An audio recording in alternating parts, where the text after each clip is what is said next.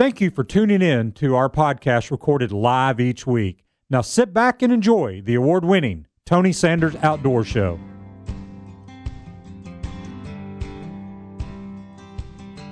Tighten your life vests, strap into your tree stand, and get ready for the award winning Tony Sanders Outdoors, your source for outdoor information, education, and entertainment. Now, here are your hosts, Tony Sanders and Rob Pratula. Good morning, Chattanooga area, worldwide area, United States area, the whole area. That would be everything. The whole world. We are broadcasting live via the internet, Yes, which we means we are worldwide. Hello, New Zealand. Hello, Hawaii. are. Alaska. Or that may be their sleep. I don't know. Who knows? Well, no, it's 10 o'clock at night over there. It's, Yeah, yeah. I was Yeah, thinking. not it- asleep. yeah, they hadn't. They hadn't. They hadn't New even gone to, gone to bed yet. yeah, New Zealand for sure. Hawaii would be six hours behind us. So, yeah, that'd be 11 o'clock. Yeah, they're still partying. Yeah, They're still having a luau. How are you, Robert? I'm doing all right. How are you doing, Tony? The fact that the weather is finally breaking in our area makes me extremely happy. Uh, yes, it is going to be awesome today. Yes, we are going to get to only a high temperature of 89 today. Woohoo! It's it's freezing. Yeah, I, and me without my mittens. I'm telling you right now, 89 today on the uh, fifth day of October. But there is good news. Monday is looking awesome because we're going to get some rain, and it's supposed to be 74 with a low of 58 on Monday. Yep. And then it's going to be fall-ish from then on out. I hope. I think so. next Saturday is at least looking three or four days. Next Saturday is looking really good with a high of 69 and a low of 44. But that's next Saturday. So you guys that are in the woods right now, like our good friend Dave, who uh, texted me this morning, said he was uh, borderline heat stroke, soggy with sweat, Sunburnt. sunburnt. Good luck to y'all this weekend. Be sure He's- to stay hydrated. He's hunting just right above us, actually. Yes, he is. Prentice Cooper State Park in uh, the, uh, I guess it's a draw hunt. Mm, I believe so. Is this muzzleloader archery? What is it? Mm, Gun? I don't know. No, it's, we're still in archery as far as I'm aware. well, I don't know about the draw. WMAs can do different things. Yeah, I can. I will. I will be looking that up while you keep talking about it. But uh, you know that's a that's a actually that's twenty three thousand acres. That's a big place to hunt. Oh golly, yeah. But most people hunt within just a few feet of the road. Mm-hmm. If you get actually off the road up there, you can get into some great deer. Oh yeah. oh yeah, most definitely. But now he said, I, you were reading his text to me because I was driving, and I don't text and drive because that would be dangerous. Yes. so I, I play uh, temporary secretary for all Exactly. incoming and outgoing uh, He, correspondence. he had checked at the at the station. mm-hmm. Only three killed in two days. Very few hunters showed, and I would say that's because it's a gazillion degrees. I'm not sure. We hit. Uh, we were over hundred this week. I think twice, and that is just unheard of this time of year. It's October, Yeah. so I'm. you know, I'm not sure I'm out there hunting myself. I saw something on Facebook of a guy standing with, with his archery equipment he had on his uh, camo from the waist up and was standing in a pool Yeah. from the waist down. I thought, yeah, that's the way to do it, right there. Yeah, they got they got passed around. Um, I didn't go to the one in September that I got drawn for just because it was so dang hot. I don't blame you. I mean, it was.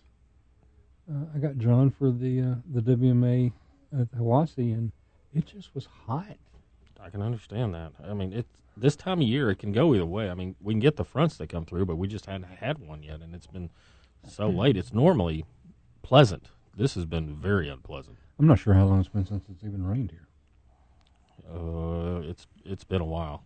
And you posted a story about the um, trout stocking. Yes, trout stocking has been uh, ceased uh, by the TWRA uh, due to high temperatures and low water conditions. And in fact, a good friend of mine took a pic, uh, took a video uh, yesterday or day before. He was out fishing the Tellico area and uh, got a real good picture of a or a video of a uh, otter munching on a trout in very very low water. And the otter was about half color covered with uh, water because the water's so low. But the extended high temperatures are impacting trout stockings in East Tennessee and not in a good way. Spokesman for the Tennessee Wildlife Resources Agency just announced that due to higher water temperatures and low water levels, many East Tennessee streams, TWRA fisheries, uh, and staff have made postponements to trout stocking efforts. The trout stocking has been postponed in the Little River, the west prong of the Little River, and the delayed harvest of the Hiwassee due to temperatures above 70 degrees. Green Cove Pond will also be postponed due to high waters. Tellico will be stocked for the opening day of the delayed harvest season, which is October 1st. However, d- due to extremely low water levels, the number of fish initially stocked will be greatly reduced. And reminder delayed harvest on the Tellico starts October 1st. Uh, here are the regulations for that. Catch and release only on the Tellico River from the North Carolina state line downstream to the North River confluence. Artificial lures and flies only. No organic bait, including power bait or scented baits. The standard regulations still apply below North River confluence. Organic bait is allowed below that confluence. Daily trout limit is seven. Tellico Citico permit is not required for this time on any section of the Tellico River or Citico Creek. Wonder why. Uh, delayed harvest. I don't know why they do that, but they do. Because it's catch and release. Okay.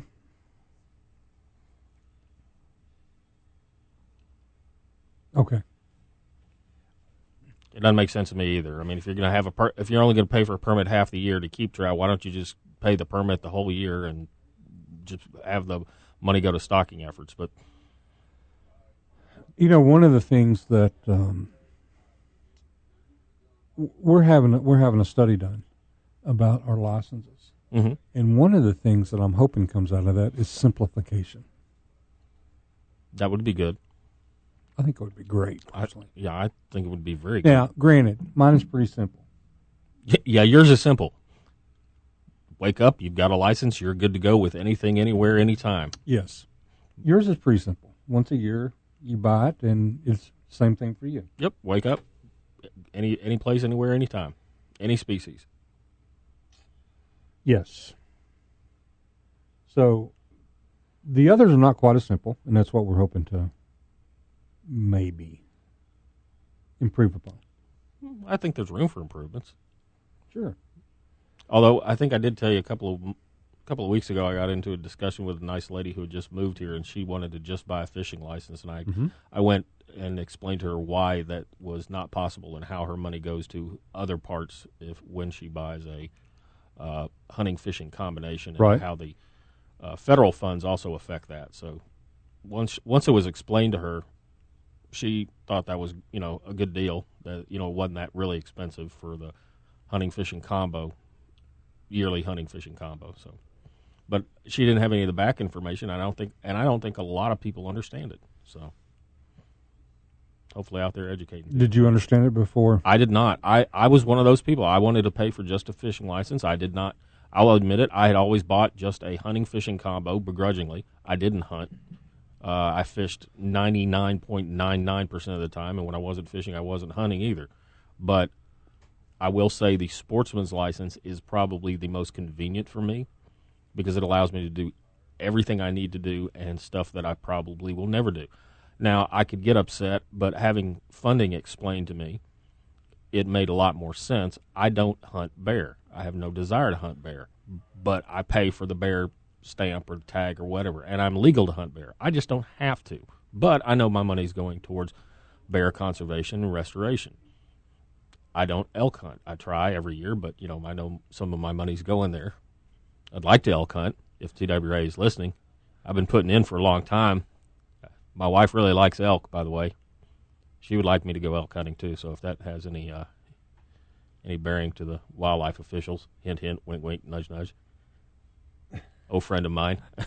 I don't have any idea what you're talking about. I called my commissioner. He didn't even take my call. Oh wait, it was you. I take your call all the time. Oh, I know. Especially at like four o'clock in the morning. We, yeah, we got the text from David. We were kind of chit chatting about this on the way in. Knowing our schedules, uh, being outdoorsmen, we most outdoorsmen are up before the sun ever cracks the sky.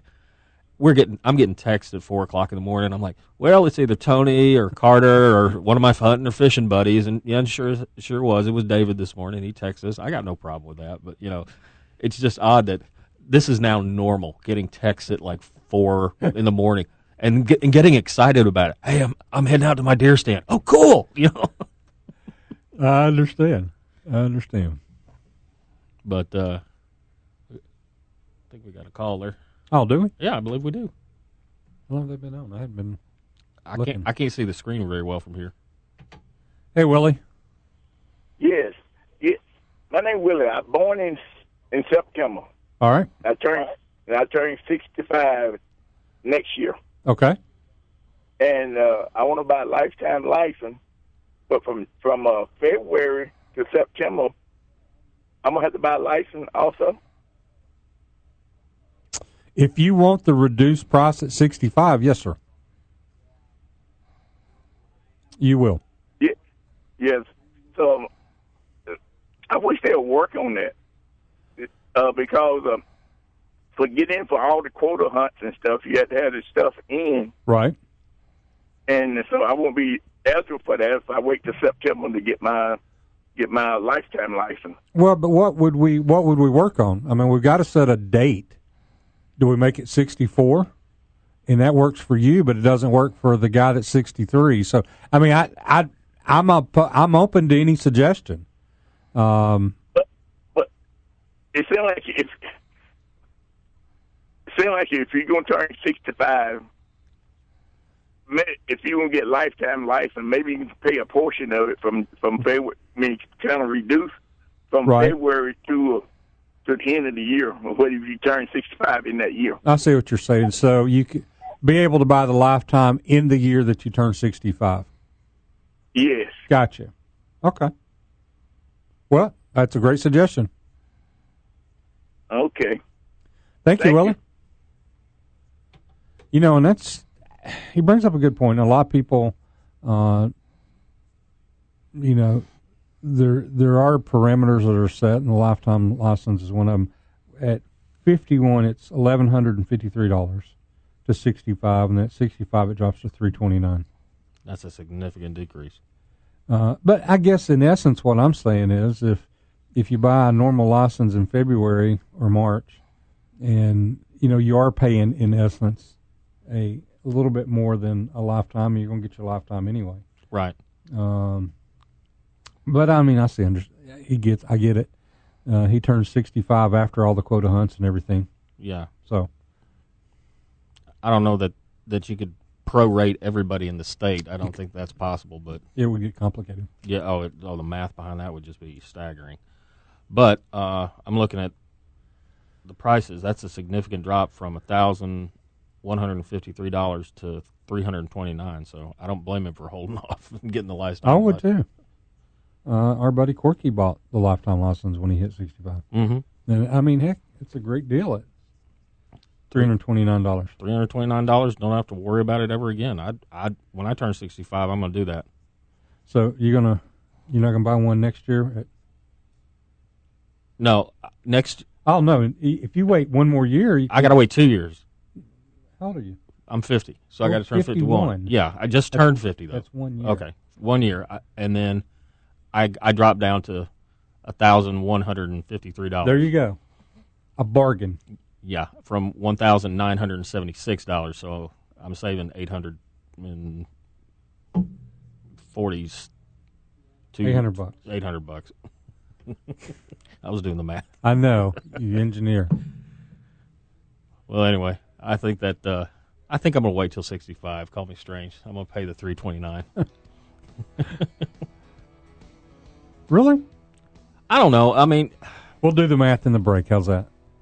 yeah, You're an engineer. We'll do the math. we'll do the math. All right. We'll be right back. Tony Sanders Outdoors. Beatty's Fertilizer in Cleveland, Tennessee are the only ones you need to call for your commercial lawn care supplies. They are experts in fertilizer, lawn chemicals, mulch, stone, and all your commercial lawn care needs. They have the expertise to recommend formulated special blends for your lawn care company. Your customers will be happy with the great results, and so will you. Beatty's has years of local knowledge and know what will work in this area. Go with the pros at Beatty Fertilizer, 472-5491, 472-5491, and check them out at Are you a member of the National Rifle Association? If not, why? No other organization in this country fights for your rights like the NRA. In the current environment, our rights under the Second Amendment are being attacked every day. While we in the South may feel comfortable, that is not the case all across America.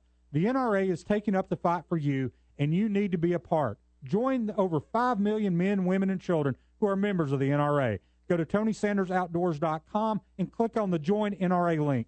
Don't wait too late.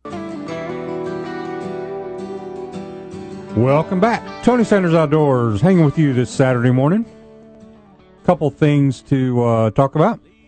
Uh, one is an expansion of CWDs uh, is occurring. Uh, Crockett, Gibson counties have both been declared now high risk and part of Unit CWD. Uh, this was due to some uh, recent detections uh, so that that is continuing to expand. Uh, we had a three and a half year old doe that was taken. Uh, that's ten. Uh, was it ten counties affected with six high risk and four CWD positive in West Tennessee. So, one of the things that will not be happening is we won't be changing the bag limits and stuff for the new counties as they come on. We'll only do that once a year, mm-hmm. uh, as we did this year when we set the CWD bags. So there you go. It is continuing, but now for the flip side of it here is all the deer that you're seeing in this part of the country that are uh, emancipated, whatever is that the right word? Emaciated. Emaciated. Thank you. Emancipated. They're both. They've been released and they're sick.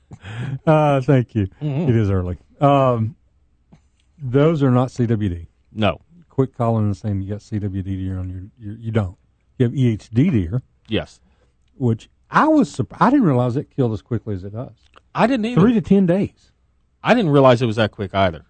Uh, that's coming from a midge, right? I believe is what it comes yes, from. A no-see-um black biting midge, either one. And uh, in in three to ten days, it kills your deer, uh, so they die quickly of high fever, often near water because they're trying to cool down. Mm-hmm. Uh, and as soon as we can get the first frost, which is hard to get in hundred degree heat, uh, then it'll be gone. Yep. So ten days after the first frost, you can pretty much count on the effects being done. And if the deer is bitten and infected and runs the fever and doesn't die, it is then like a inoculation, they can get bitten next year and be totally fine. So right. if they live, they're they've got a resistance built up to it. If you know, or it'll kill them, one of the two. Right. So that's that's a good thing, and and it is it is common this time of year, especially in the east. It's especially during droughts. It's even worse during, during droughts. droughts. Yes. So. Uh,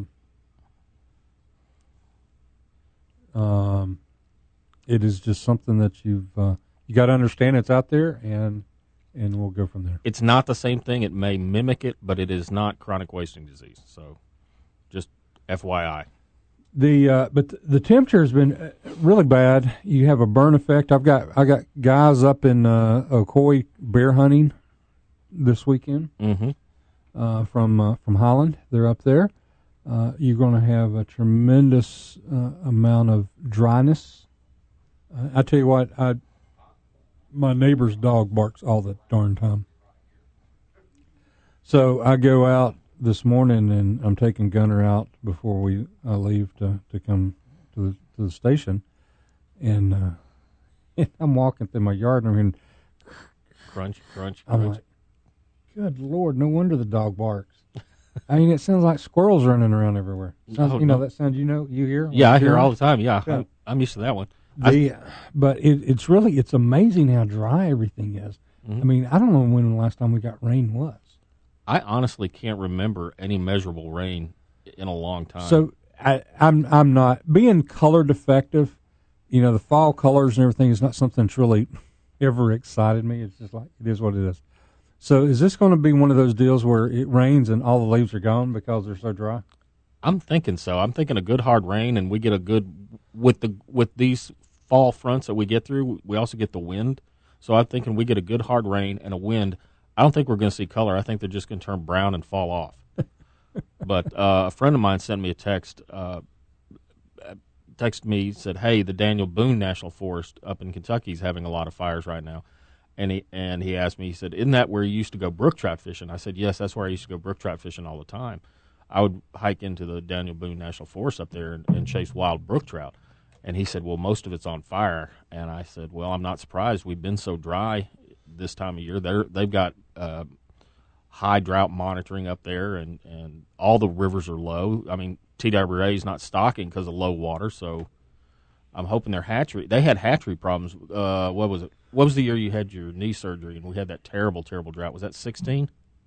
2016? 16 or 17, yeah. I think it was. I think it was 2016. They they had problems with the hatchery up there because there was no water coming into the hatchery, and it's fed by the river. Right. And you know, this can you know droughts are bad, and we've seen two really bad ones in, in a in a quick series of, of years, 16 to you know 19. Uh, the other bit of news, and, and you're going to get to hear about this a lot at 6:20 this morning, 6:20 a.m. Uh, Michael Butler from uh, Tennessee Wildlife Federation will be calling in. We were just given a 14 million dollar grant to fight Asian carp. He's going to call in and talk about that. Asian carp is something that has a lot of people's attention on the other end of the state. I spend a lot of time uh, between CWD and, and Asian carp. Uh, I spend a lot of time reading from from TWRA uh, emails and things about what's going on in, in our in our struggle with them. A lot of people here are concerned about them, uh, and and and rightfully so. And and so this fourteen million dollar grant is going to help that. Now I don't think it's big enough, and I think it needs to be more. But you know, it's a start in the right direction, and it's not just for Tennessee; it's for all of us that are affected by Asian carp. Right, and because all the water watersheds are interconnected, if one state does something, Right. then it helps other states, or if other states start other programs, it may help us as well. the other thing that we're doing is, I believe the sound barriers are being installed now. I think that work has started, uh, and that's at Barkley, I believe, is where they're testing that. And with that's something we're doing in conjunction with Tennessee Tech, putting in the sound barriers to try to keep them. People, I guess, if you haven't really paid attention to it, the the issue is is the carp go through the locks when the barges do and when the boats do. So the only way to keep them from doing that is to a shut down the Lock. the lock, which means you shut down all the transportation and traffic on the water, which means it doesn't happen. It ain't happening. So we're looking at ways to to keep the uh, the um, the carp on one side of the dam by using sound barriers and bubbles, and it's all it's pretty pretty high tech stuff. Well, they're trying to do the same thing up in Michigan because they've gotten into the Mississippi River and they do not want these fish in the Great Lakes in any way, form, or fashion. Because if they get into the Great Lakes, they won't be great at all. They will be devoid of all life except for these fish. It'll be the Dead Seas. Yes, exactly. And they're using. They've tried several ones. They've also included uh, electrical shock. They've run a current that um at a certain voltage or amperage that doesn't fit well with the fish. And so far, every, their efforts up there have been working, but they've got multiple layers because of the Great Lakes. So anyway, we'll see how that works. Hopefully, it's going to be interesting to talk to him. I've got a lot of good questions for him. So I've got a lot of good questions because when I see some of these photos of a boat and a million and one fish flying around and possibly hitting people in the head, and when you're when you're uh, survey guys in the shock boats have to go out there wearing football helmets because of fish, that's not a good thing. So No, absolutely not. Um, that I would, I would like to do that once, just to, to do it, um, just to see what it's like. I don't know if I'd want to do that. I, I'd I'd at least want some head and face protection. All right, Tony Sanders Outdoors. We'll be right back. Like a good neighbor, State Farm is there. That is more than the catchy jingle when it describes State Farm agent Rodney Allen. For over 20 years, Rodney and his team of professionals have been taking care of our family's insurance needs, whether it's home, auto, life, or insurance for your outdoor toys Whatever it is, Rodney Allen and State Farm can handle these needs. Don't forget your banking and financial needs as well. Reach Rodney Allen and his staff at 423-847-3881. Again, that's 423-847-3881. And invest a few minutes of your time to deal with a financial professional and his staff. Rodney Allen, State Farm. Sportsman's Warehouse has always supported the Chattanooga community and all the local conservation groups, wild game dinners, youth events, and much, much more. Please go and see them today at the corner of 153 and Lee Highway because whatever you need, whether it's camping, fishing, hiking, or hunting, whatever you need for your outdoor adventures, you can get it at Sportsman's Warehouse. Sportsman's Warehouse, the great indoors for those who love the great outdoors. Check them out at sportsmans.com. Sportsman's Warehouse, located at the corner of 153 and Lee Highway. Beatty's Fertilizer in Cleveland, Tennessee are the only ones you need to call for your commercial lawn care supplies. They are experts in fertilizer, lawn chemicals, mulch, stone, and all your commercial lawn care needs. They have the expertise to recommend formulated special blends for your lawn care company. Your customers will be happy with the great results, and so will you. Beatty's have years of local knowledge and know what will work in this area. Go with the pros at Beatty Fertilizer, 472-5491, 472-5491, and check them out at Fertilizer com.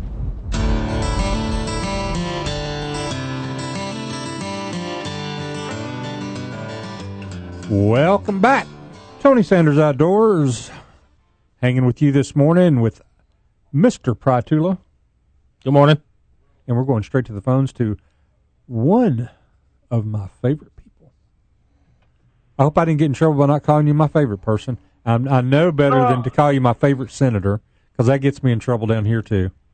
it, it does, and you you've got a couple of good ones in Chattanooga. So uh, uh, we'll we'll just say one of. Hey, and and Tony, I just turned on the radio about uh, five minutes ago in my truck, heading to the mountains for opening day of bear season. Yes, sir. Uh, it's a little it's a little too warm to be bear hunting, but uh, we're we're going anyway. And we normally camp, but they've got a burn ban on the Cherokee National Forest, so without a fire, you know, camping's no fun. You, that, you got to have true. a fire, and so we just stayed home and are driving up this morning.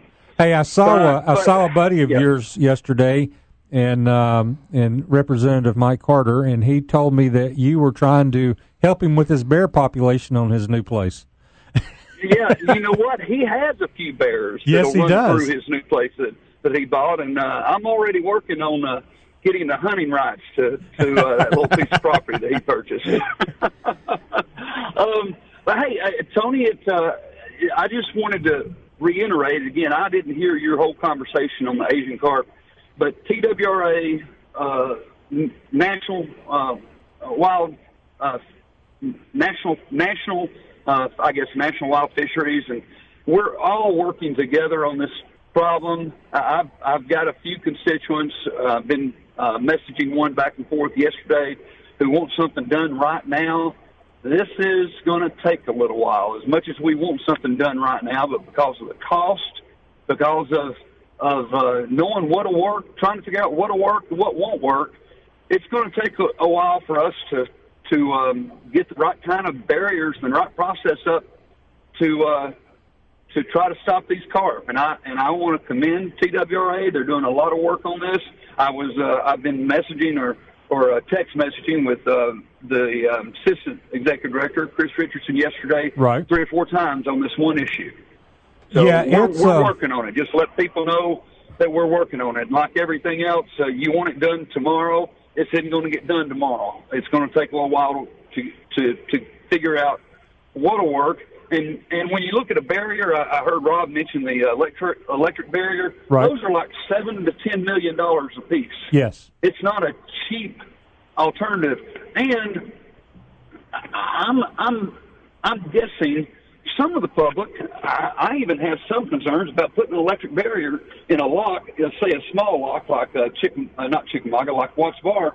And I've gone through Watts Bar lock in a 12 foot aluminum V hull boat with a six horsepower motor.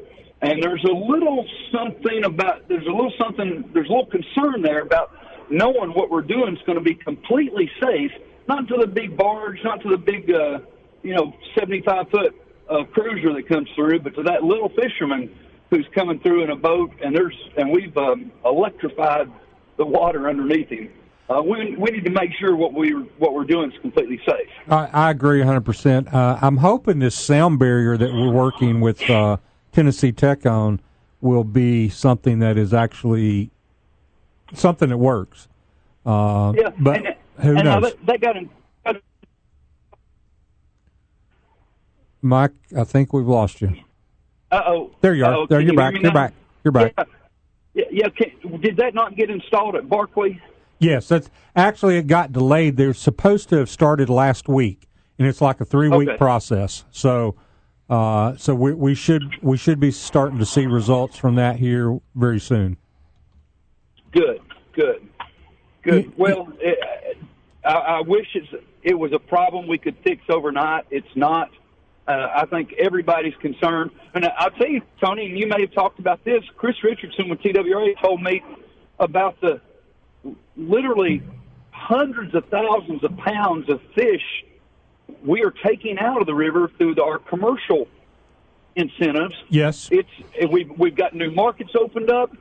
Uh, you know, at first when I when I heard about just incentivizing catching the fish, I thought, you know, we'll never catch enough. But he, says we population uh, through new methods to uh, to um, to I guess herd the fish into an area Right. where you can catch a larger percentage of them.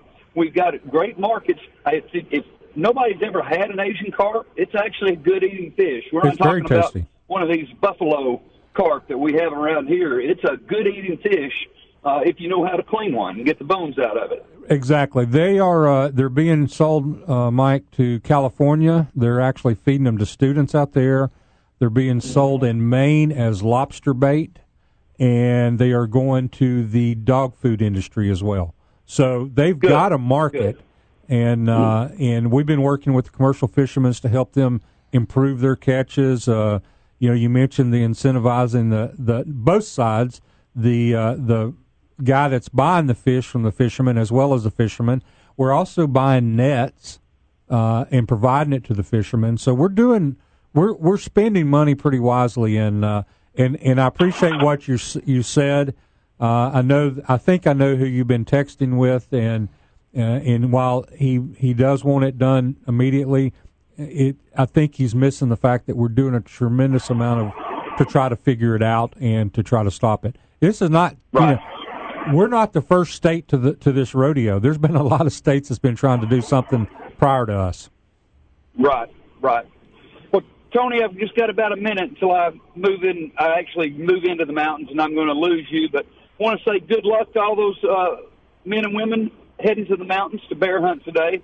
Uh, a quick story, and I don't know the full story. I'm going to. I should get my friend to call you in and give you the full story. They opened an area of Georgia this last week for bear hunting that had never been hunted before. They've got a population problem Right? and a friend of mine got got uh, um, was able to go on this hunt, and they he said they they ran and bayed one of the largest hogs he's ever seen in his life. This guy's been hog hunting and bear hunting for 30 years. The hog turned around and charged a guy who thought he had a full gun and only had two bullets in his pistol. The hog knocked the guy down, cut his leg up, got on top of him, and stomped his back. It's one of these stories you read about in a magazine. Oh, wow. And it happened just last week down here in North Georgia. Uh, so uh, be careful going hunting out there today, too. Absolutely, Mike. Thank you so much. Good luck with your bear hunt. All right. Talk to you later. Thank you. Bye. You know, I I appreciate Senator Bell calling in, and I don't know if you noticed there, he actually stopped so we wouldn't lose him. Right. I, I could I could hear the sound stop. So. Yeah. Well, I mean, when you're up in the mount, I mean, if you're going for bear, you're up in the mountains. You are. and cell phone service can get a little spotty up there. Uh, a lot of people out there, and uh, and and that, you know, it's an interesting way he says though. We we think about the African Big Five or whatever being dangerous. We have some dangerous game here in the states. Oh yeah. I mean, a bear can turn on you real quick. A Hog, hog- can definitely turn on you. Oh yeah. There's there's a few things that'll, if not if not dispatched very quickly, they could do some damage. Uh, but why would you go into the woods with two shots in your gun? That's a good question. That's You know, depending on what gun, you either have you know a minimum of six or seven or something. Mhm. Yeah, something. Two? No. I want two plus reloads. I'm going to take if I'm going into the woods. Probably I'm going to be taking a shotgun. So I'm I'm wanting to you know at least you know three good good firm blasts. Oh, absolutely. While he was talking about that, Yeah. I, I played this carp video of where they electroshocked it, and you said you wanted to do that. That looks like work.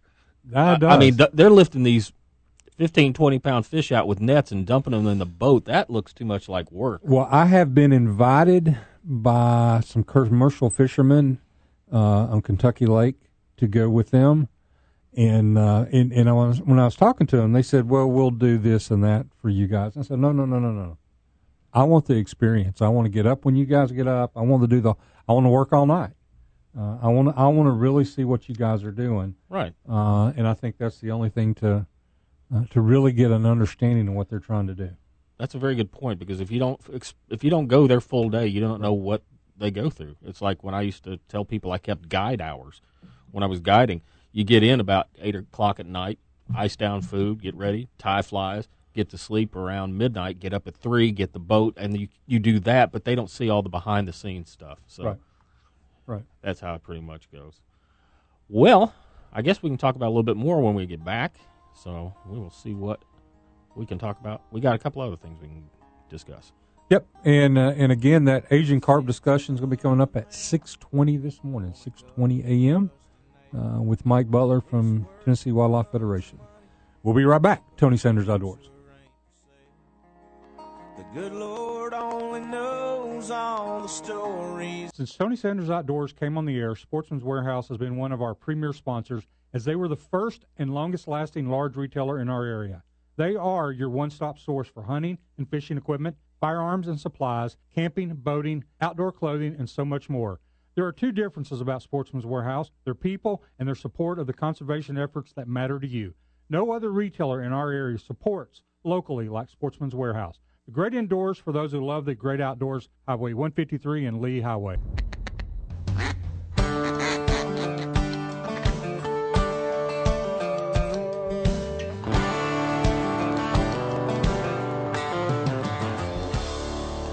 Here come the ducks, hit the high ball. Welcome back, Tony Sanders Outdoors. Man, it's hard to believe first hour's in the can. It is. It's gone really quick again. So on the calendar, what do we have? One What? thing left, right? No, we got two things Two left. things. Two things left on oh, the calendar. oh yeah, one I'm not invited to, and one No, that- you're invited. You just are. You just yeah. Uh, the 24th of this month, the Ducks Unlimited Fall Flight is going to be out at Camp Jordan. Doors open at six, and it's going to be a great event. The food is catered by stir, Stir. I, I was thinking Spoon Stir, but it's it's really good. Uh, shaken, not stirred. stirred. Okay, I'll remember that now. But they're going to have a great event. It was really, really good last year. A fun event, and everybody had a great time. And again, it's going to be out at Camp Jordan. So rain, sleet, snow, hail, sunshine, drought, they got you covered up there at Camp Jordan. Then on the 8th of November, the fly fishing film tour is coming back to Chattanooga. It's going to be at the camp house at 149 East MLK. Doors open at 7. You're going to have VIP seating a little bit earlier than that. We will be bringing in some people to talk about the fly fishing film tour, and you can go check it out at flyfishingfilmtour.com. There is a hype video that will get you excited about all the videos and films that you will see at this event. So mark your calendars for the 24th of October for Ducks Unlimited and November 8th for the fly fishing film tour. Awesome. I'm excited about the film tour. Oh? Have you seen any of the previews? I've seen the the hype videos. I was I was ready to just quit my job and and just go fishing for the rest of my life and go to all these gorgeous places. But uh, the good thing about the fly fishing film tour is it's not your typical fishing show. They show you the good, the bad, and the ugly. They show you people breaking off. They show you real life. They show you guys' reels exploding or rods breaking. You know, uh, it's not all doom and gloom, but they do some really, really good cinematography with this too. Some outstanding cinematography with drones, uh, high definition cameras, underwater cameras, uh, good soundtracks. They're always really great films. So hey, our friends at Sportsman's Warehouse have bought some stores. Good for them. Expansion, always good. They have bought. You remember when I went to Asheville and I went to um, the Field and Stream store? Yes. I'd never been to one, never seen one, Right. and I walked in, walked around the store, and I'm like, eh. Not a- well, that's now a Sportsman's store. So I just went to Sportsman's early. you were when I was were there. For, you were there for the early early. Yeah, opening. they bought. Uh, let's see, where are they? Pennsylvania, New York, North Carolina, and Michigan. Good for them. Uh, but Asheville is one of them. And let's see, Asheville, Greensboro, Elmira, New York. Yep. Hey, I wonder how close that is to our buddy, Mr. Jeeves. Rochester, New York. I know how close that is. Yeah, that's a lot closer. That's where he lives. No, he lives in uh, Youngstown. It's near Was- Winchester. Okay. Anyway, Tony Sanders Outdoors. We'll be back in just a moment.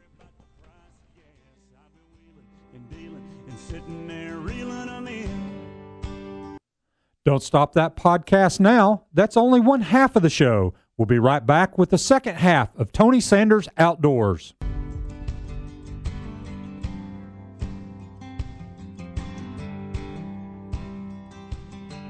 Tighten your life vests, strap into your tree stand, and get ready for the award winning Tony Sanders Outdoors. Your source for outdoor information, education, and entertainment. Now, here are your hosts, Tony Sanders and Rob Pratula. If I can make a living That would be us. walking in the That would be. We're back. in bed, I'd be sitting pretty good. And we're live on a hill, on your radio. looking at a field down We've only got about uh, one segment before we have uh, Mike Butler from Tennessee Wildlife Federation calling in, talking about Asian carp. Uh, so, got Hunter, Mm-hmm. my grandson, who's here for uh, fall break. Got him until Wednesday. So I was thinking about doing some. I've, I've got a side by side that someone has entrusted me with. that was crazy. Mm-hmm. I'm like, where can I go ride this side by side Mm-hmm. and take Hunter and Gunner and just go, Into the into the wild. yeah, into the wild. That sounds like. And I, I don't have any idea where to go. hmm. No clue. Well, maybe. Normally I would go to Prentice Cooper, Mm-hmm. but they're hunting, so I can't do that. Okay. Well, maybe we can check the TWRA website and find where we Ooh, can. you know what would be fun? What would be? Oh, do tell. What would be fun? Royal Blue. Elk. Ooh, ooh, ooh, I bet you might even want to go to that. ooh. Yeah. I may have to cancel class for that one. No, I was going to do it like tomorrow. Oh, But they have a they have um, an ATV, HOV, whatever off road vehicle routes oh. through Royal Blue. I did not know that. Yeah, I'm checking the elk cam right now. it's dark. Yeah, I don't see any elk.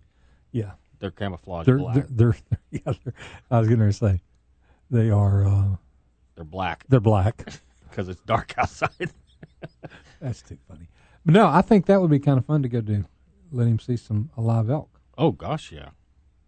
Or are they hunting? They're hunting too. Y- yes, they are. Yes, they are. Archery for them is open. Um, yes. So Those two or three people, or was that last week? Or is that Uh, this? That's this week. it was this week. Yeah, because I saw some, I, and it's a seven day hunt, so it probably goes through, probably goes through tomorrow. Yeah. So that's out. Okay. So where do I go? I'm. I'm not sure. That one's gonna be. We may have to. I may have to do a little research off air on that one to find out some suggestions from the TWRA on where you can use an all-terrain vehicle. See what they recommend. Catoosa. Possibly. Or go up to. Uh, well, I was thinking. Uh, what's the one? No, that's uh, Fall Creek Falls. and That's only. They don't have any ATV trails up there. Right. Uh, I'm trying to think of state parks around here. Yeah, I don't know. There we go. Hmm. I, I'm, I know people do it. Oh yeah. I just don't know where they do it. And I think I think Hunter and Gunner would have a great time doing that, Mm-hmm. being out and about. I agree. Could always go. Could always uh check out some of the trail maps. I'll, I'll, I'll have to do that off air and see what we do. I'll have to. I'll, you, you've sparked my interest now, so I'll have to figure that out because I, I don't know if somebody came up like you just now. Hey, where could I take an ATV? Uh, I would say, oh, Prentice Cooper. Oh, wait, that's close. You know, and then I have to go like we just did. So you've stumped me on that one. I try. yeah. Well, no, no, you do frequently and and and and, and justifiably so in most cases. But All right, we have a we have a couple of uh, we're going to kind of um, hit some. Uh, I'm, I'm getting texts from people. Yeah. where to go. yeah, I love this. I Yeah. love this. You put out the bat signal. Um, couple of idiots outside stuff. Yeah, yeah. Uh, let's see here. You do whichever one you want first. All right, whichever one I want first. Uh, we've got here. We'll keep this one local. A man charged after falsely reporting that a TWRA officer impersonating while fishing. Well, what happened was the Tennessee Wildlife Resources Agency says a man was charged after falsely reporting that someone who impersonated a TWRA officer, confiscated the kayak he was using. James Stanberry was arrested and charged with theft and filing a false report. The TWRA said that Stanberry reported on September 24th that someone impersonating a TWRA officer confiscated his kayak that he borrowed from his sister while he was fishing in Trousdale County.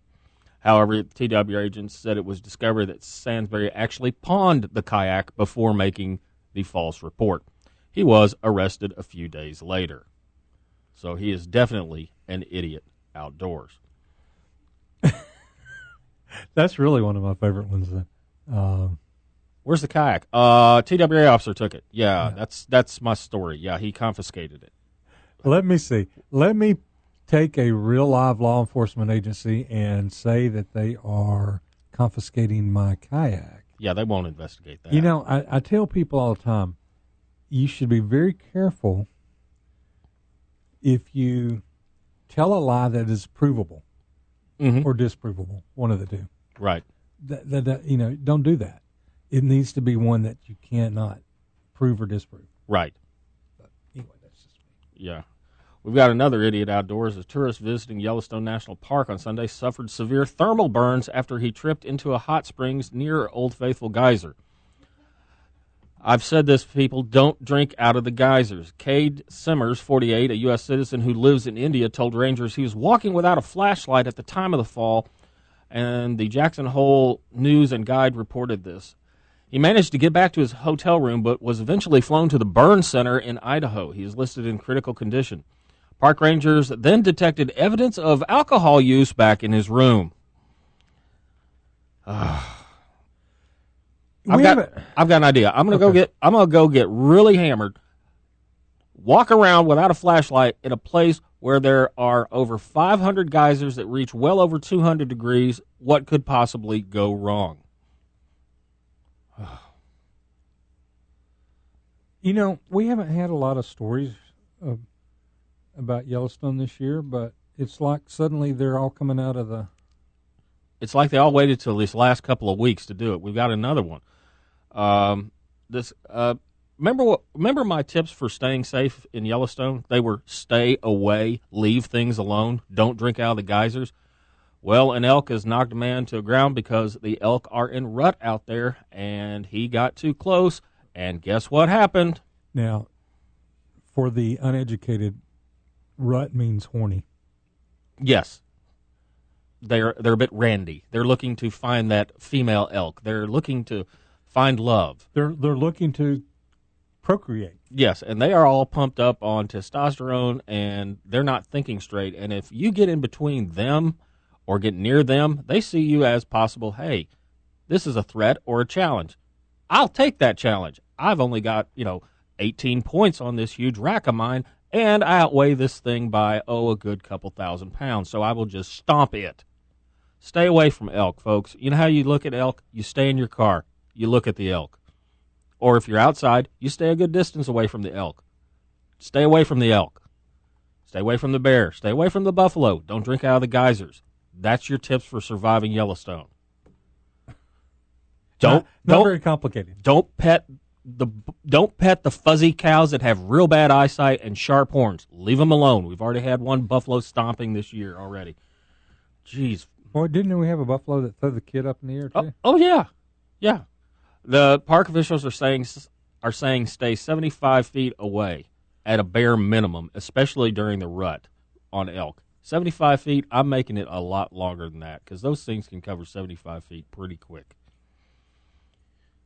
But that's your idiots outdoors. So, folks, don't be an idiot outdoors. Tony Sanders Outdoors cares. We want you to be safe. That's why we talk about all these silly people that do stupid things. That it's fun, but anyway. You like making fun of people. Well, that and, and I just shake my head every time. I'm just trying to. I I try to put myself in their shoes. And what what were you thinking? I mean, obviously you weren't, but what were you thinking? And um, I started saying, let's cover the Georgia. You know, I don't want to. Oh, uh, the Georgia uh, shooting. Yeah. this- Okay. This, is a sad story, but Yeah. Uh, let me see here. Let me get to it. Uh, bear with me just a second. In Brunswick, Georgia, Georgia authorities say a teen was mistaken for a deer and fatally shot while hunting. This is a sad story. Statement from Glynn County Police says 17 year old Bobby Lane died Saturday evening after being hospitalized. The statement says Lane was hunting with a group of friends and standing in an area with heavy foliage when he was mistaken for a deer and shot by one of his hunting partners. Uh, it says that Lane's friend carried him to a gas station to wait for authorities. It is unclear whether Lane was shot with a firearm or a bow and arrow.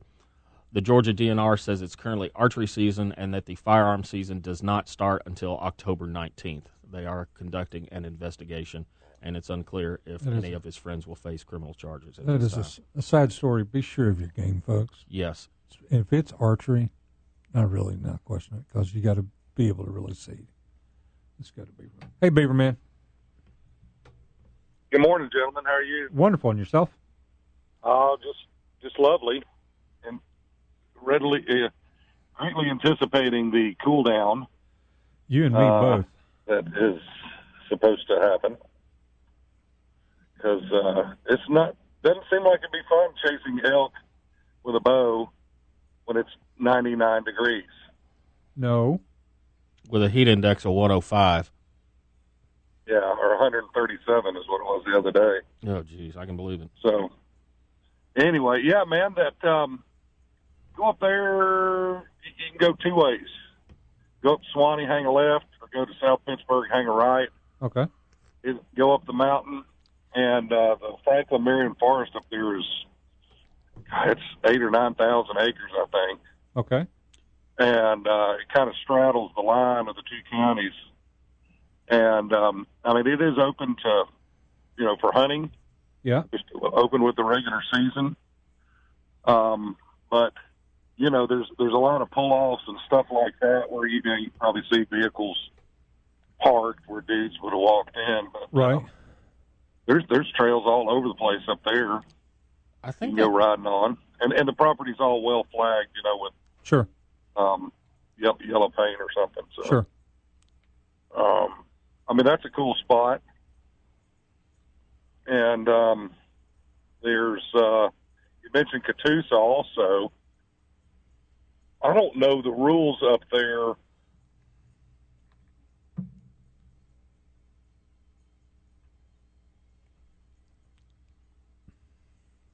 Did we lose you, Beaver Man? Yeah, we lost him. Oh. Well, where he was talking about up at Swan, I think that's where Jesse McNeil uh, is a ranger. That's what I was thinking. I'm thinking she's a ranger up there. Our real nice young lady from Texas. All right. Well, we'll uh, figure out what happened, and we'll get Beaverman back later, um, and we'll go from there. Okay. So, We'll see what happens with that. Hopefully, Beaver Man will call back. Uh, let's see here. uh, we got to go to break. Oh yeah, that's right. So we'll do the break, and then we'll come back, and should have Mike Butler on the phone when we come back, and uh, we'll go from there. Tony Sanders Outdoors. We'll be right back.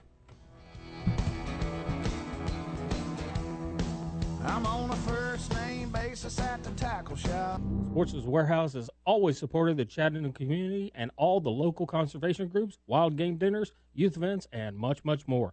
Please go and see them today at the corner of 153 and Lee Highway. Because whatever you need, whether it's camping, fishing, hiking, or hunting, whatever you need for your outdoor adventures, you can get it at Sportsman's Warehouse. Sportsman's Warehouse, the great indoors for those who love the great outdoors. Check them out at sportsmans.com. Sportsman's Warehouse, located at the corner of 153 and Lee Highway. Beatty's Fertilizer in Cleveland, Tennessee are the only ones you need to call for your commercial lawn care supplies. They are experts in fertilizer, lawn chemicals, mulch, stone, and all your commercial lawn care needs. They have the expertise to recommend formulated special blends for your lawn care company. Your customers will be happy with the great results, and so will you. Beatty's has years of local knowledge and know what will work in this area. Go with the pros at Beatty Fertilizer, 472-5491, 472-5491, and check them out at beattysfertilizer.com. Are you a member of the National Rifle Association? If not, why? No other organization in this country fights for your rights like the NRA. In the current environment, our rights under the Second Amendment are being attacked every day. While we in the South may feel comfortable, that is not the case all across America. The NRA is taking up the fight for you, and you need to be a part. Join the over 5 million men, women, and children who are members of the NRA. Go to TonySandersOutdoors.com and click on the Join NRA link. Don't wait too late.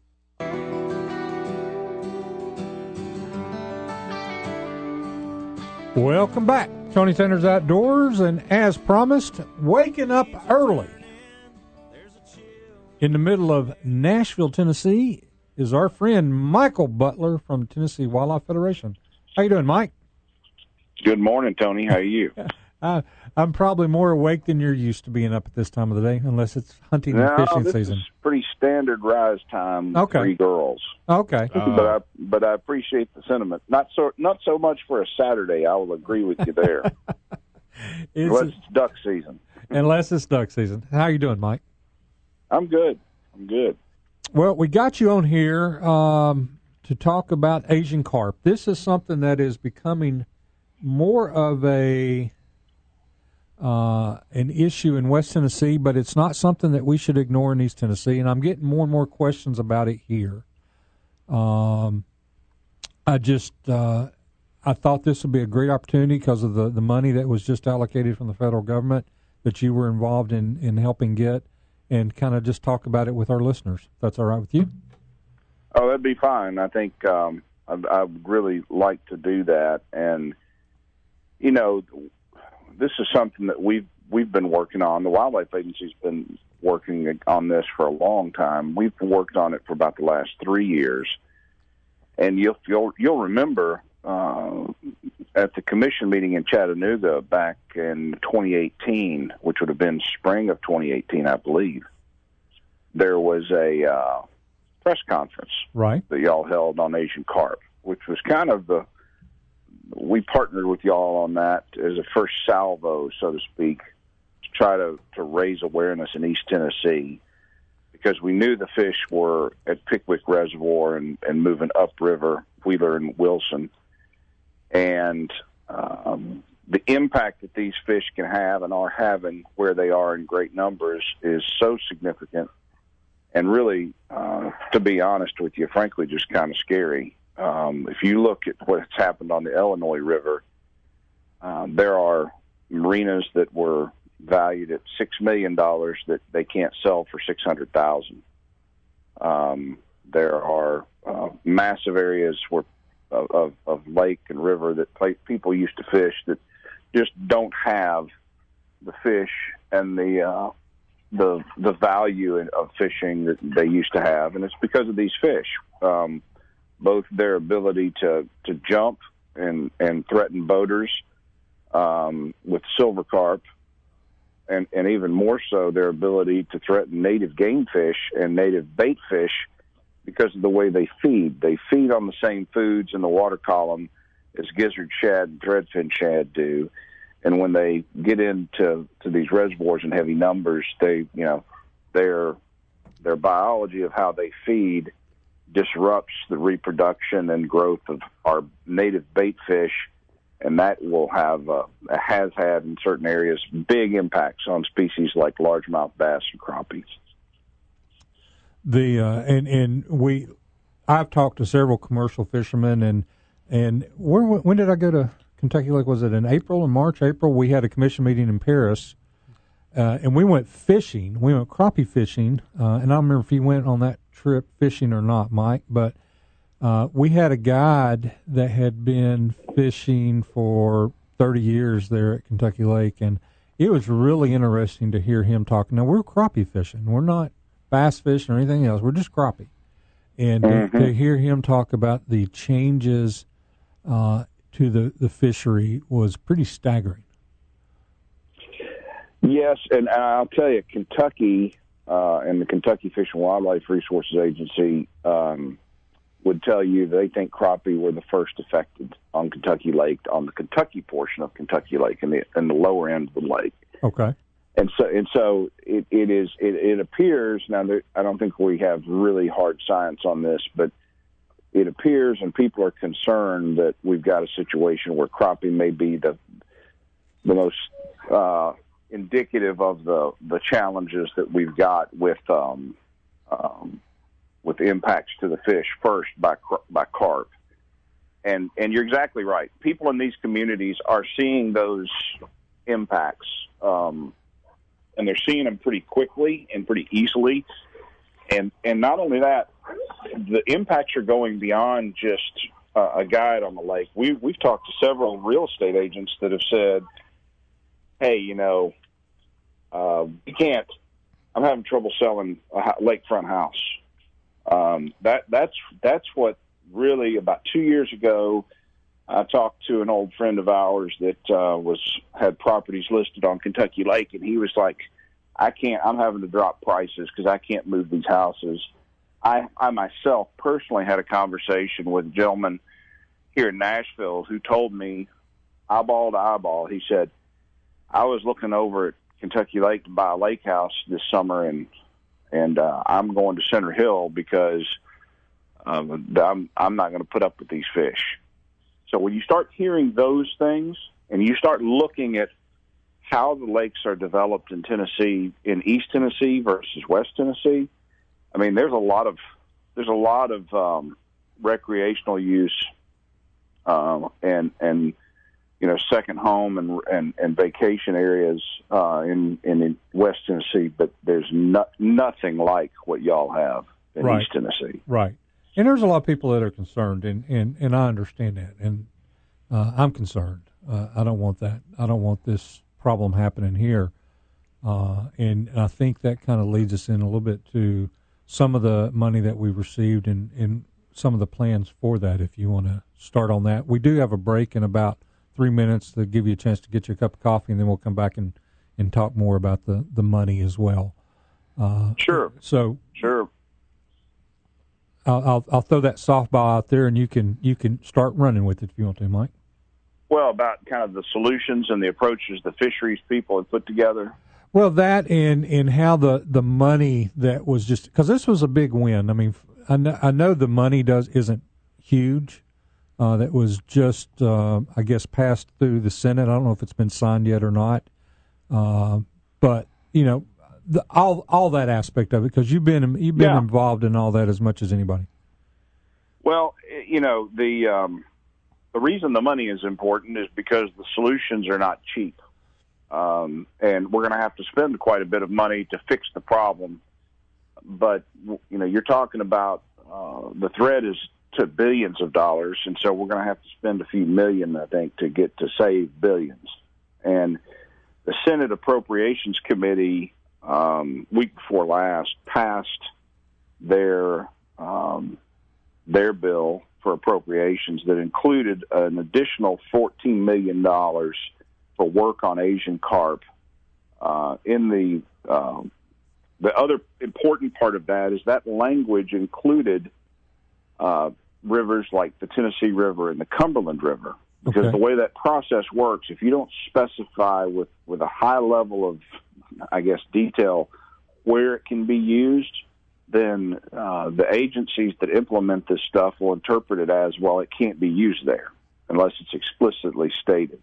So we were able to get the language in the appropriations bill that says where the money can be spent, which is just as important as how much or, or the fact that there is money to be spent. And I will say, to your point, $14 million is a start Yes. um, this is going to impact, you know, Kentucky, Tennessee, Mississippi, Alabama, um, and depending on how the final language comes out, it could add Arkansas and Louisiana to it. Okay. And so, um, or it could be even broader than that because I mean, it the way it's written, they say the Mississippi River Basin, and they start mentioning sub basins. Well, without getting into a lot of detail that that is uh, uh, kind of, I guess, uh, confusing at times. It, it, it the bottom line is this money is going to go to the U.S. Fish and Wildlife Service, and we're going to need to be able to work with them to use it for two things. Our our our mantra has been from the very beginning: block and tackle. Kind of an old football metaphor. The blocking is putting these barriers up on the on the locks um, throughout the valley, and then tackling is using the commercial fishermen to catch them out. Because what we know from the uh, field research that's been done in Kentucky by Ron Brooks and his crew, who's the chief of fisheries there, is that um, when you use commercial fishermen to catch these fish out in large numbers, they tend to not uh, move or pioneer new areas as much. Right. So we got to keep pressure on them really hard because it's going to take some time to put these lock these these uh, barriers in the, uh, on the dams in place. That doesn't happen overnight for a lot of reasons. Sure. Mike, but I, but I would, and I Yeah. know you got to go to break here in a second, but I, I do want to get into a little bit about um, kind of maybe a few more details on this particular money, and then kind of what we're looking at coming down the pike that we really need to focus on moving forward to make sure that number one, this money stays recurring, so we get it every year to work on this stuff.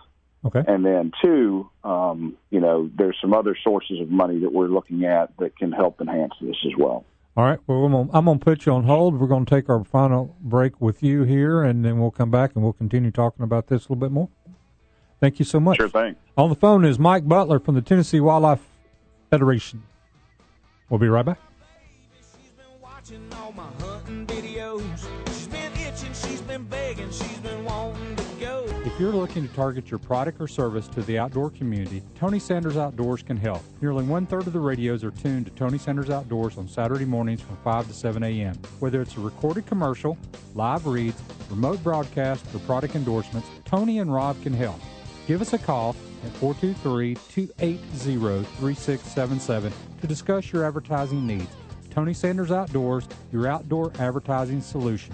423 280 3677. Like a good neighbor, State Farm is there. That is more than the catchy jingle when it describes State Farm agent Rodney Allen. For over 20 years, Rodney and his team of professionals have been taking care of our family's insurance needs, whether it's home, auto, life, or insurance, or your outdoor toys. Whatever it is, Rodney Allen and State Farm can handle these needs. Don't forget your banking and financial needs as well. Reach Rodney Allen and his staff at 423-847-3881. Again, that's 423-847-3881. And invest a few minutes of your time to deal with a financial professional and his staff. Rodney Allen, State Farm.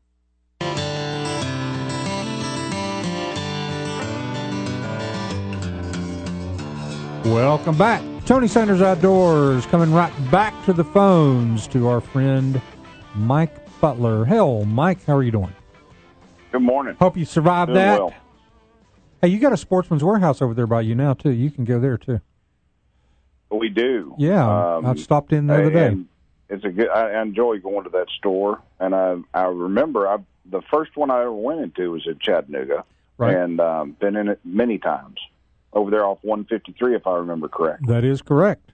And now you got one Yeah. right there in Murfreesboro. I stopped in. Bill Colvert is a great guy up there, and it's a, it's a smaller store, but it's it's it's packed with stuff. So That's good. Need more of those. There's not enough sporting goods stores, in my opinion. Not not the ones that are uh, convenient and have. You know, they they have a lot of stuff that some a lot of stores, frankly, don't.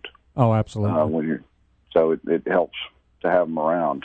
All right. s- so we were talking about Asian carp, which I don't think you can buy anything in a sporting goods store that's going to help you catch an Asian carp because they don't like fish to catch. Be they don't like to be caught. Number eight, number eight bird loaded. That'd Take care- work, I mean, work, you know, yeah. get some buckshot. That'll work too. Yeah. When, especially when they jump. Illinois zone.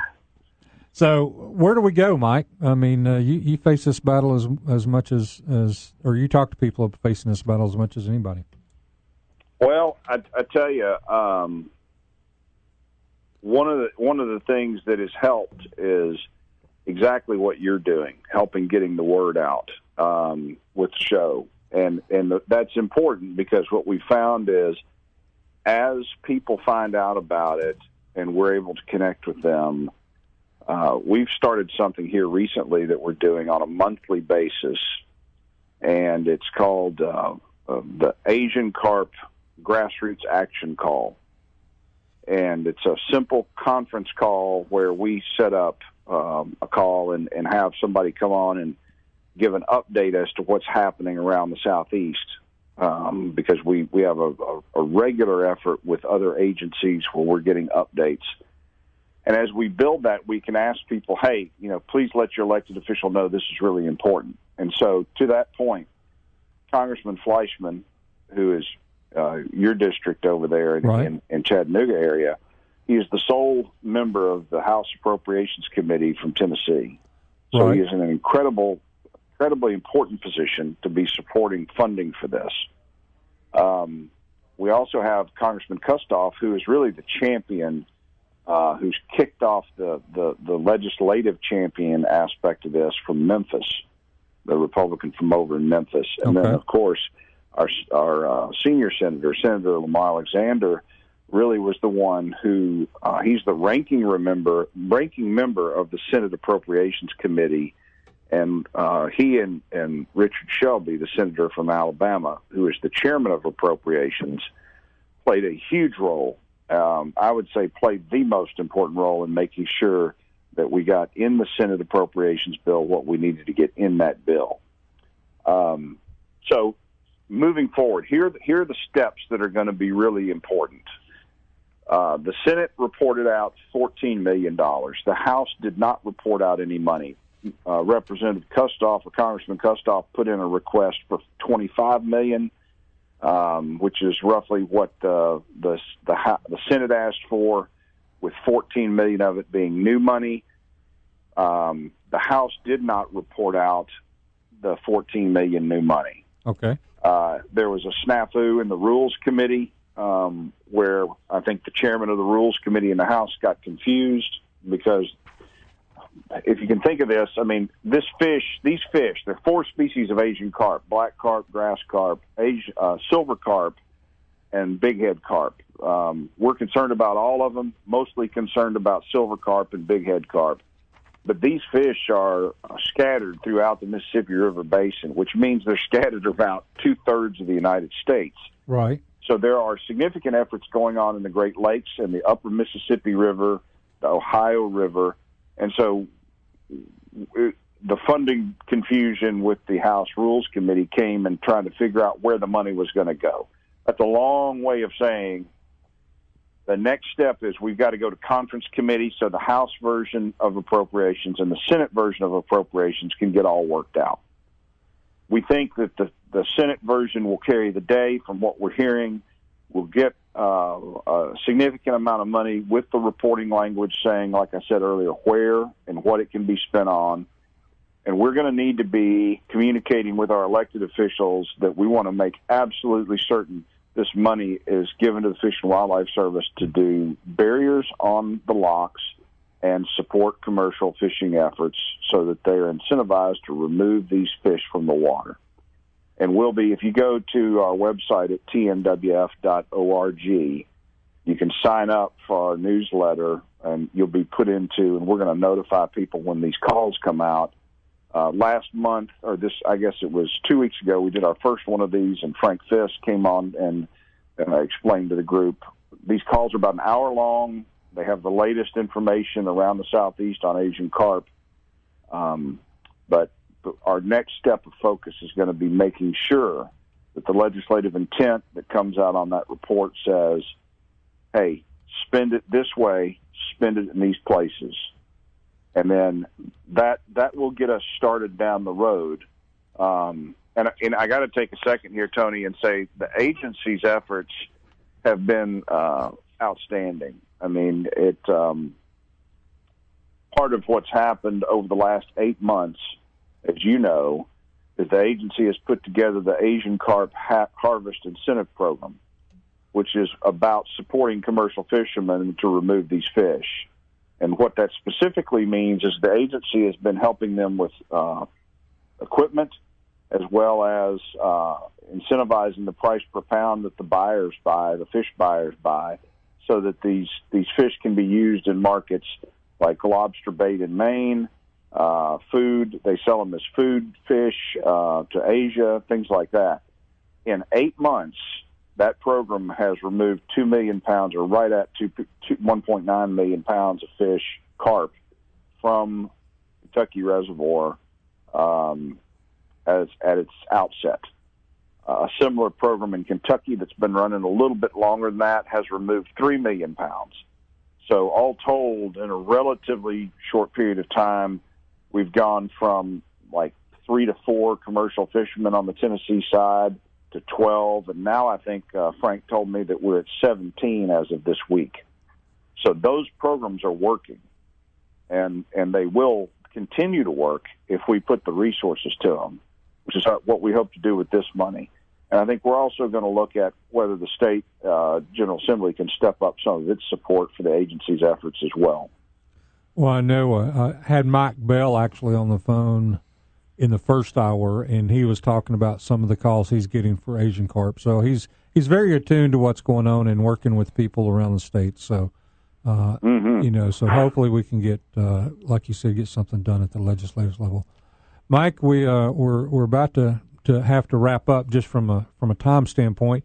What uh, how can how can our listeners get involved? Signing up, and Rob just actually I just watched him sign up on your website for the newsletter. It took him about thirty seconds while you were talking. So it's oh go, fantastic! I'm glad that's working. yeah. Yep. no problem. Go to tn uh, tntnwf.org and sign up to to get the newsletter. Uh, and what else can can people do? Well, that that's the most important thing because we need to be able to communicate with you. And once we have that communications pathway set up, then then we will let you know about when these calls are taking place, and we'll also uh, advertise our alerts on on when to call people and or email them and say, hey, please support this because our focus right now is trying to do everything we can to support the wildlife agency and coordinate this stuff in the in a regional basis so that we keep these fish from getting into Guntersville. Um, it's going to be hard to do that, um, but we're looking at if we can keep them out of Guntersville, or at least limit them or keep them out of Nickajack, then they'll, they'll never reach Chickamauga sure. in real numbers, and sure. that is the ultimate objective. Keep them out of, you know, we don't want them getting any further up the river, um, and that's going to require us to, to really get after it. Um, and work on these these uh, barriers. Uh, you know, there's a couple different kinds of barriers that are uh, proven uh, effective at slowing these fish down, or at least stopping them and the, from getting into the Great Lakes. They're putting one of those barriers as an experiment up at Barkley Reservoir, at right. the Barkley Lock. Right. It's, a, it's an acoustic barrier, and that should be being turned on here in the next couple of weeks. Exactly. So Mike, interesting to watch. I appreciate it, and uh, as as we were talking back and forth, I think we need to do an hour the next time I get you can get you up and get you to call in because you can see how important this stuff is. Well, and hey, anytime we've got a bunch of, as you know, we're working hand in glove with you guys on Yep. chronic wasting disease and Asian carp, which Sure. are frankly the two biggest threats to wildlife and fish that I've seen in my career. Mike, thank you so much. Yes, sir. You have Y'all a have a good you have a good morning. Thank you. Thank you. Mike Butler from the Tennessee Wildlife Federation. Sign up to be uh, uh, part of their team, get their newsletters, and keep informed. Mike does a great job, and as well as the Tennessee Wildlife Federation. So check it out uh, really quick. Yep. All right, we of got to good go to a break, and we'll uh, be back in just a moment and wrapping up the show. Tony Sanders Outdoors. And it's worth a bunch of money. Since Tony Sanders Outdoors came on the air, Sportsman's Warehouse has been one of our premier sponsors as they were the first and longest lasting large retailer in our area. They are your one stop source for hunting and fishing equipment, firearms and supplies, camping, boating, outdoor clothing, and so much more. There are two differences about Sportsman's Warehouse their people and their support of the conservation efforts that matter to you. No other retailer in our area supports locally like Sportsman's Warehouse. Great indoors for those who love the great outdoors. Highway 153 and Lee Highway. Beatty's Fertilizer in Cleveland, Tennessee are the only ones you need to call for your commercial lawn care supplies. They are experts in fertilizer, lawn chemicals, mulch, stone, and all your commercial lawn care needs. They have the expertise to recommend formulated special blends for your lawn care company. Your customers will be happy with the great results, and so will you.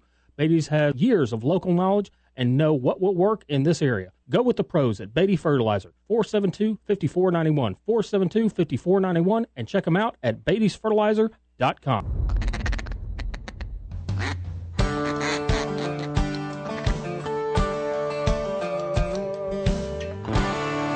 Welcome back. Tony Sanders Outdoors wrapping it up this Saturday morning. I want to thank Mike Butler for tuning in or calling in.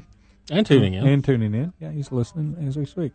Uh, I'm sitting there, I'm texting him back and forth. We're going to try to get him in here to do a whole two hours in studio. I would love that because I I've got a lot of questions. Absolutely. So. There's no doubt. Uh, what's happening on the schedule? Uh, coming up the 24th of this month, the Ducks Unlimited Fall Flight is going to be out at Camp Jordan. Great facility out there. It's going to be doors opening at 6 p.m. They're going to be having their banquet out there, and the food is being catered by Stir. So it's going to be a wonderful time for that. Join us uh, with the Ducks Unlimited Fall Flight on the 24th. Then coming up November 8th, the Fly Fishing Film Tour is going to be at the Camp House, 149 East Martin Luther King. Doors open at 7, but they will have some VIP seating and tickets available if you want to get there a little bit early so you can maybe get in on some of the VIP packages, which usually include a couple of really cool items. And you get to see a whole bunch of great fly fishing films to boot. And the money goes to help your local Trout Unlimited with their conservation efforts in brook trout and trout in the classroom, too. Awesome. Look forward to uh, to to next week's show. We'll have DU in the house next week. Uh, their fall flight banquet's coming up on the 24th, and they'll be in the house talking about it. Um, and then the following week, I think we have uh, Ronnie Dodd coming in. We do. So, man, it's hard to believe the show's over. It is. It has gone really quick today. Say goodbye. Goodbye. Tony Sanders Outdoors. We'll see you next week. Hunting, fishing, loving every day. You have been listening to the podcast of the award winning Tony Sanders Outdoor Show. Please subscribe to our service to get updated shows weekly throughout the year. Like us on all the social medias to keep up with what's going on on Tony Sanders Outdoors.